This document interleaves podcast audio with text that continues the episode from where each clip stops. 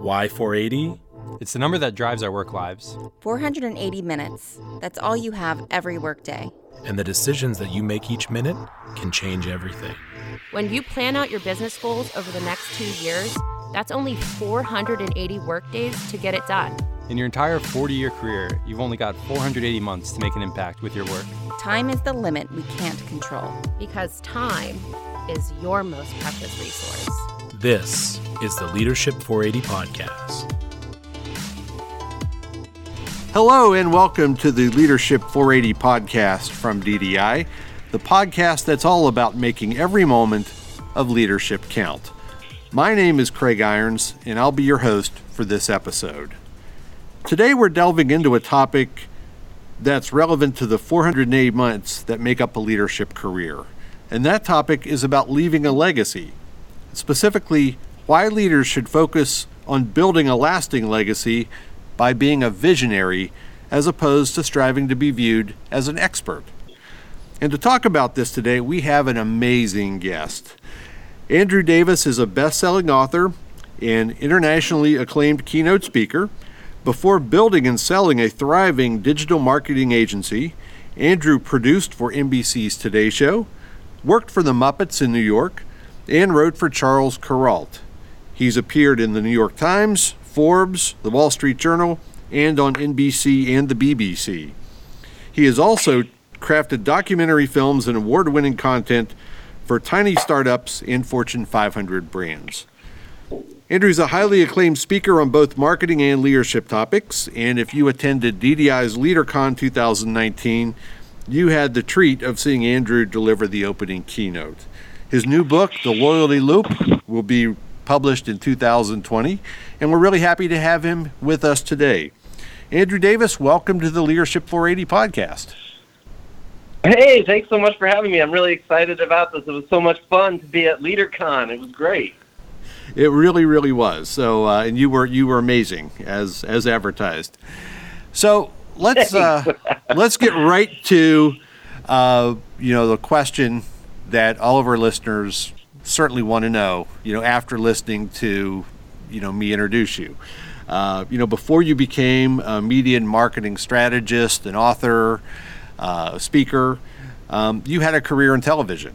So you worked for Charles Kuralt and on the Today Show and with the Muppets. So let's get right to it. The question every one of our listeners wants to know Oscar the Grouch, is that just a persona or is he really that grouchy and difficult on the set.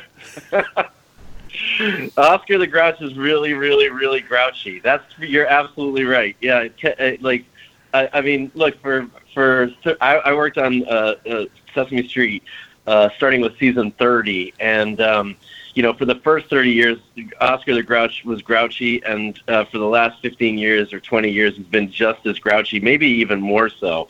But uh, but there's look, there's a leadership lesson in Oscar the Grouch. I mean, everybody has worked with an Oscar the Grouch, right? Sure. uh, and I think at the end of the day, uh, you know, as a leader, a big part of your job is ensuring that the entire team is open to change. And you know, Oscar the Grouch, uh, while he's pretty grouchy and very difficult to work with, I would say in the corporate sense. Um, you know, he's changed slowly over time. But you know, if it was me, I'd have a real sit down with Oscar the Grouch to talk about uh, if we can get him a little bit more open to change. Um, and and I should say, by the way, the, the puppeteer who does Oscar the Grouch is a guy named Caroll Spinney, and and for a lot of people, they don't know that the same guy who does Big Bird also does Oscar the Grouch. So it's it's like two polar opposite characters. Right. Uh, and Caroll Spinney is a great guy. And he just retired not long ago, didn't he? Yeah, he did. He's. I mean, uh, you know what? I always thought Caroll Spinney was pretty old when I worked with him, but the fact that he's kept going for so long uh, and just retired is a true testament to, I think, his passion for making those characters such a staple um, that uh, that kids for generations have identified with. Yeah, I know they were part of my childhood for sure. But there you have it, folks, an Mine inside too. scoop on on Oscar the Grouch and uh, what it was like to work with him. So yeah, let's. Uh, yep, he's difficult. Let's change gears here. So, as a marketing thought leader, Uh, you deliver keynote speeches around the world, but of course, not all of your speeches are on marketing topics, uh, which is why we're talking to you now. And uh, in a leadership keynote you deliver, like the one you delivered at LeaderCon, you encourage leaders not to strive to be experts, which really struck me as kind of interesting advice. Can you explain that? Mm. Yeah, sure. I, I, look, I think um, I, the, the formula for becoming an expert is pretty simple. It's like you need some experience and you need a lot of time to become an expert and you've got to be able to dive deep into a subject or a, a you know a, an area or a skill to become an expert so that's great but we live in a world where experts are essentially everywhere you know you can hire an expert, you can hire an advisor, you can hire a consultant, you can hire someone to work within your organization that is an expert in whatever you need expertise in. And uh, so I think we kind of have become a society that overvalues expertise.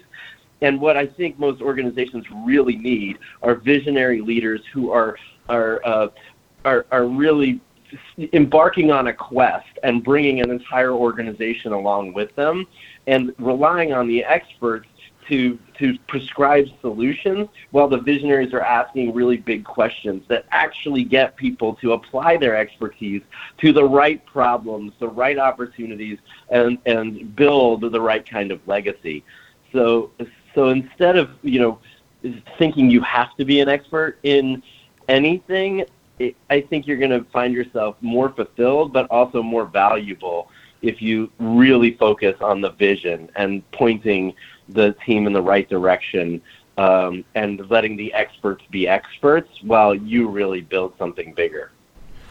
So I understand, um, you know, a lot of what you talk about uh, when it comes to being a visionary is asking bigger questions. Uh, so, yeah. so, what are some of those bigger questions leaders should be asking? Uh, uh, the, here's the easiest benchmark. I, I, I think that the best questions are questions that Google cannot answer.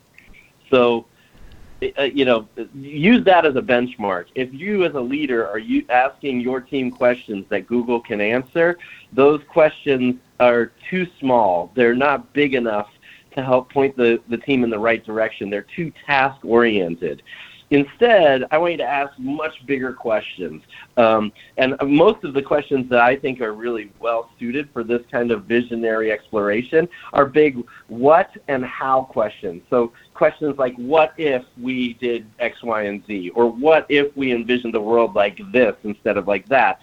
Or, or what should the world look like? Or what should we be working on? Or what would things look like. So what if, what should, and what would. And then on the how side, it's like, how can we do X, Y, and Z? Or how can we become X, Y, and Z? Or how do we see this, you know, playing out over time? And those kinds of questions uh, force the team to start using their curiosity to find answers.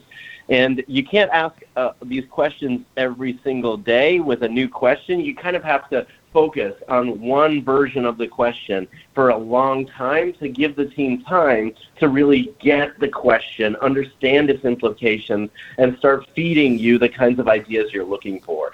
But you've got to beat the drum with big ideas, big questions that Google cannot answer. So I would imagine part of that, you know, especially as you're thinking about asking these big questions toward, you know, creating mm. a legacy for yourself as a leader. Um, you know, it, it's something you kind of need to stay at. So, um, oh yeah, meaning it, it needs to be become a habit for you as a leader. Uh, so, how can leaders make asking big questions a habit? What does that take? Oh, okay. Let's do, let's use the 480 structure to kind of think through it, right? So, I think the first question you have to ask yourself as a leader is if you've got 480 months in your career, the first question you need to ask yourself is a what should question. Something like, what should my legacy look like at the end of my career? What kind of legacy do I want to leave? Paint yourself a picture of that legacy. Ask yourself every day one big question until you've painted a picture of that legacy. So my my my first suggestion is spend some time every day painting the picture of your legacy until it's clear in your mind.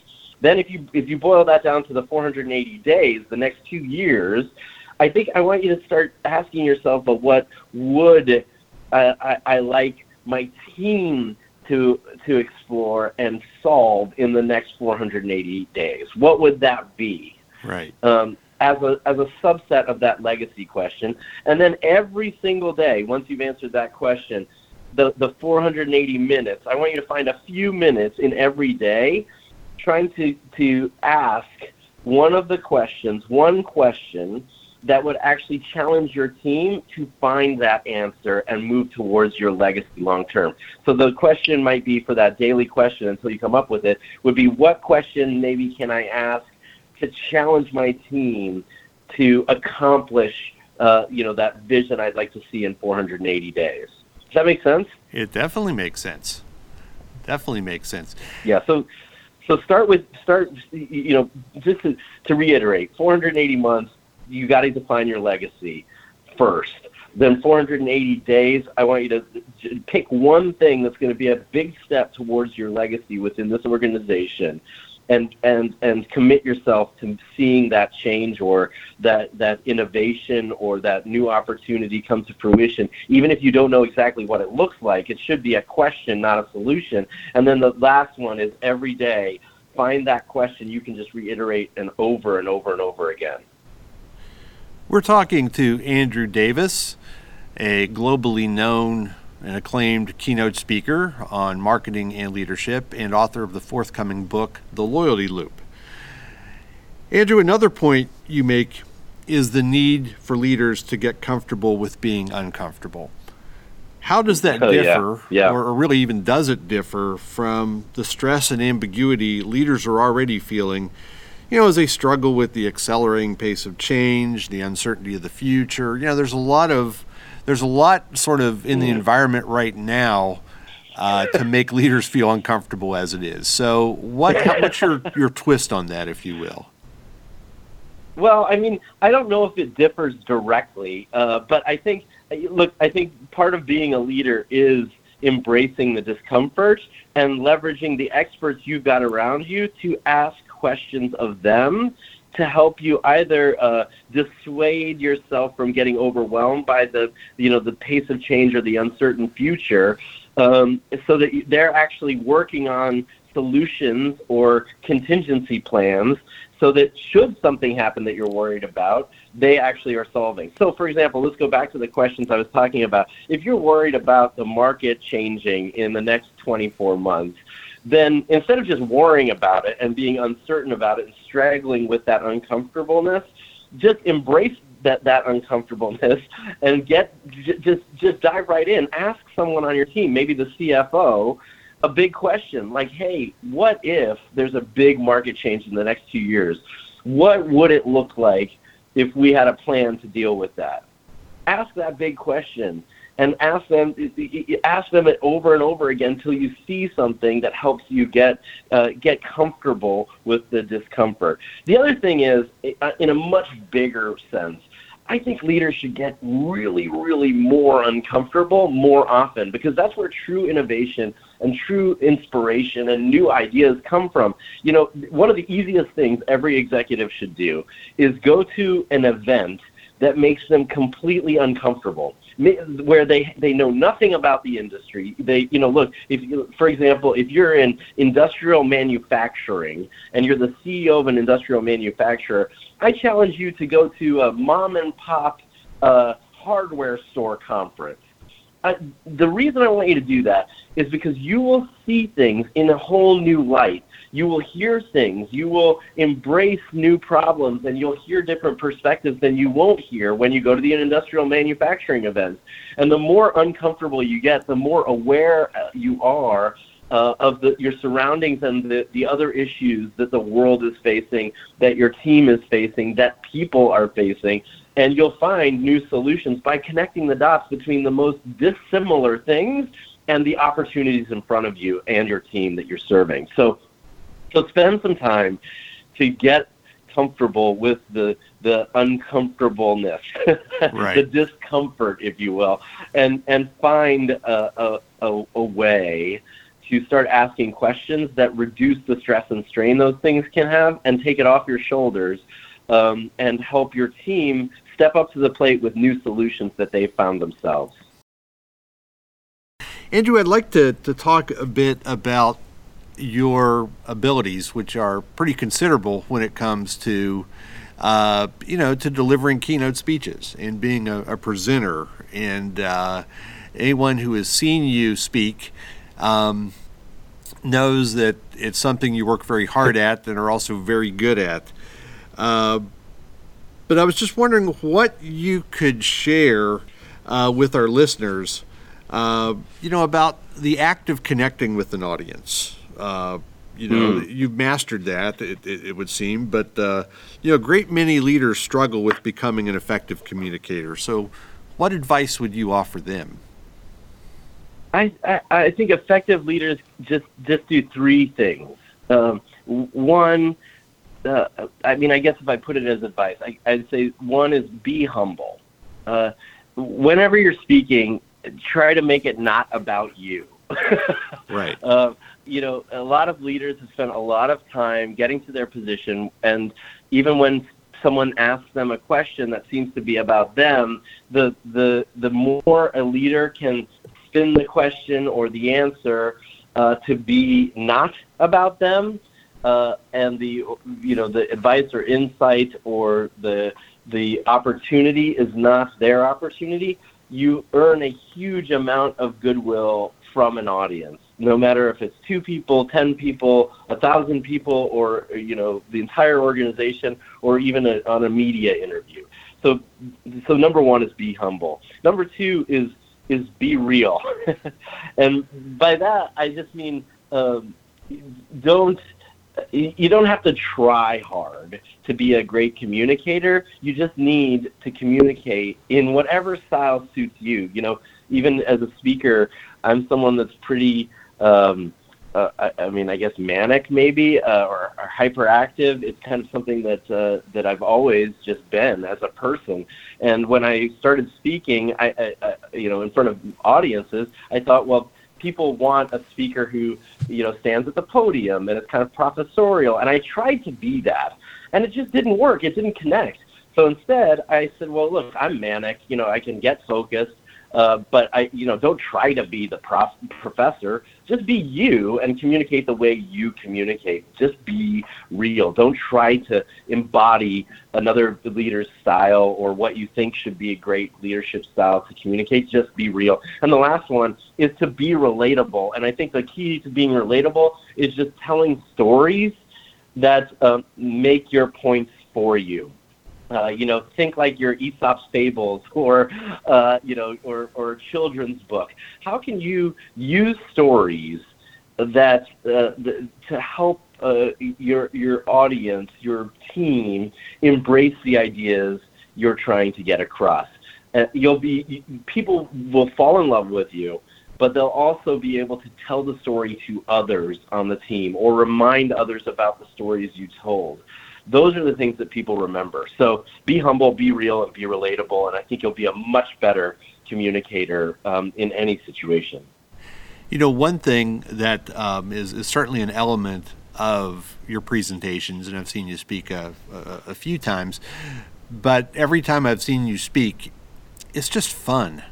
And, um, you know, obviously, every time a, a leader is up in front of an audience, should not be an opportunity to have fun with it or to infuse, um, you know, what they are are uh, talking about with, you know, with some lightheartedness or some humor.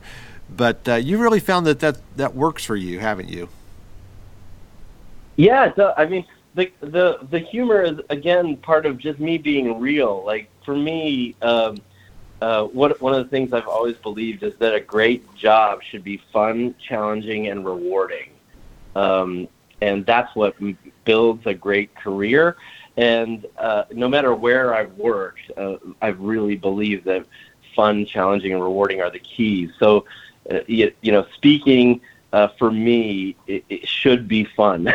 right. And and I, I think the same goes for for for most executives. Most uh, leaders should spend the time to have some fun uh, with the team they're working with. And that doesn't mean you, you, need a field trip. It means communicate in a fun way. You're, you don't always have to be serious.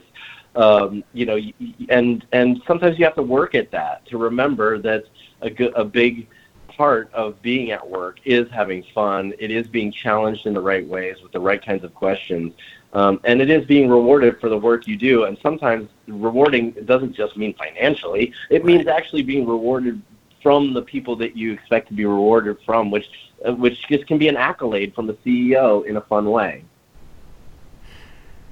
That's awesome. That, that's really great advice. Let's talk about your new book, The Loyalty Loop. Yay! So, what's it about? and uh, um, you know, what can you, you tell us uh, that you're going to be covering in that book? Yeah, sure. Well, the loyalty loop is, is really about building uh, experiences that use micro moments to have the biggest impact. So, um, a, a, a, a, good example on the on the leadership side uh, would be thinking thinking through the moments in your team's life uh, at your organization that mean the most, uh, that make the biggest impact um, on their, you know, th- their well-being at the organization. Um, and it, it has implications not just for uh, you know marketing, which is the perspective I come from, but even the experience of onboarding a new hire. You know, when when they walk into the office and it's on their first day, uh, they are so excited, a little bit anxious, and ready to start this new job. Um, and our experience is not necessarily the greatest one um, because that is one of those micro moments that matter the most. And it's not the whole day that matters, it's even just the first few minutes of them arriving at your organization that will have the biggest impact. And funnily enough, it's not even those first few minutes they arrive, it's the moments before that. So how can you raise anticipation to create a great experience so that when they walk in the door, they they they are excited. They don't feel overwhelmed. They're not as nervous as they might have been if you hadn't built up to this moment. Uh, how can you maximize their honeymoon phase so that you get the most out of them?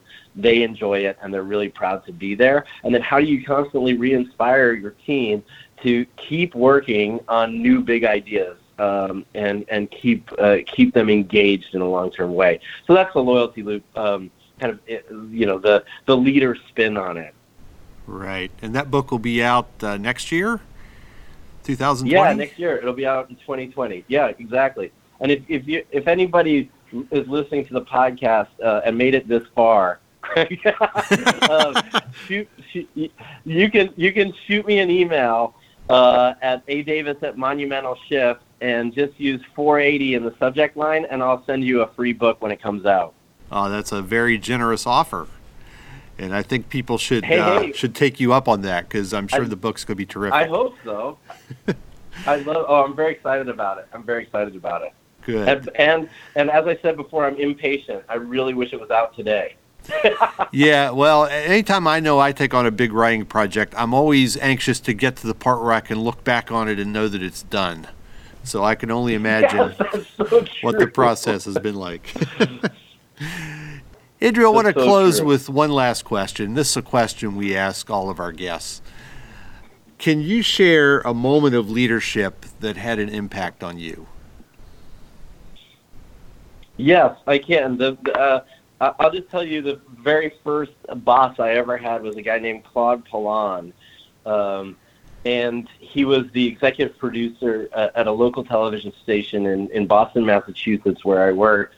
And I was very excited to be starting my career right out of college at a television station where I was producing two live shows. I was, I mean, I thought, wow, this is, it cannot get any better. Um, and I worked there for about two years when uh, one day Claude Polan called me into his office. And, and Claude is a very stern leader. You know, he was a Vietnam War veteran and he kind of ran the operation like, like it was a military organization precisely on time and very stern. Uh, and closed the door, and I thought, oh no, like I mean, must be letting me go for some reason. I was really nervous. And he closed the door and he said, look, you've been here for two years. You've been a great employee, uh, but I just heard about a tremendous opportunity uh, that I think you should, you know, go and apply for. And it's with a company that uh, I know the CEO of, and I think you'd be a great fit for this company. I thought, why, why would the leader of the team that I work for be giving away an employee that he just met was I mean just just admitted was one of the best team members he had to someone else. Um, and Claude told me years later that one of his one of the, the, the fundamental principles of his management style was ensuring that uh, that he was always looking for the next opportunity for every one of the employees he had, and his goal was to actually build those employees to make them ready to leave, and he should be excited and thrilled to uh, usher any employee out the door because they've outgrown the experience he could provide. And I thought, what an amazing lesson for any leader, even in uh, you know a, a tough job economy where it might be hard to replace employees. Claude Poulin was the kind of leader who was willing to um, to to help people grow, and I think the best leaders leave that kind of legacy. Uh, so Claude's leadership style has always stuck with me, and anytime I had someone walk into my office and say, "Hey, I think I'm going to give my two weeks notice. I've got a great opportunity," the first thing I did was I high five them and and ask them how I can help them and you know what can I do to make this more successful and and then share with the team how thrilled I was that somebody had outgrown us. Um, and I think that's something we can all learn from. What a great story. I love that. He's a great guy. I love that. great that. guy. And I have loved this conversation. Andrew Davis, thank well, you so, much for joining us. This has been so much fun. Thanks for having me. Uh, absolutely. Absolutely. And best of luck with the new book and uh, everything you. else that you're uh, you're involved with. And I yeah, hope you thanks. don't. Well, I hope if you didn't make it to LeaderCon this year, you, the, everybody listening should go next year. It's an awesome event. Could not agree more. Could not agree more. So thank you for the plug on that, and hopefully you won't be fielding any uh, any uh, you know calls or emails from Oscar the Grouch's attorney. oh, he's so grumpy. You never know, man. Never know. Andrew, thank you so much. Thank you. And thank you, our loyal listeners, for sharing some of your valuable time with us today. I'm Craig Irons, reminding you to make every moment of leadership count.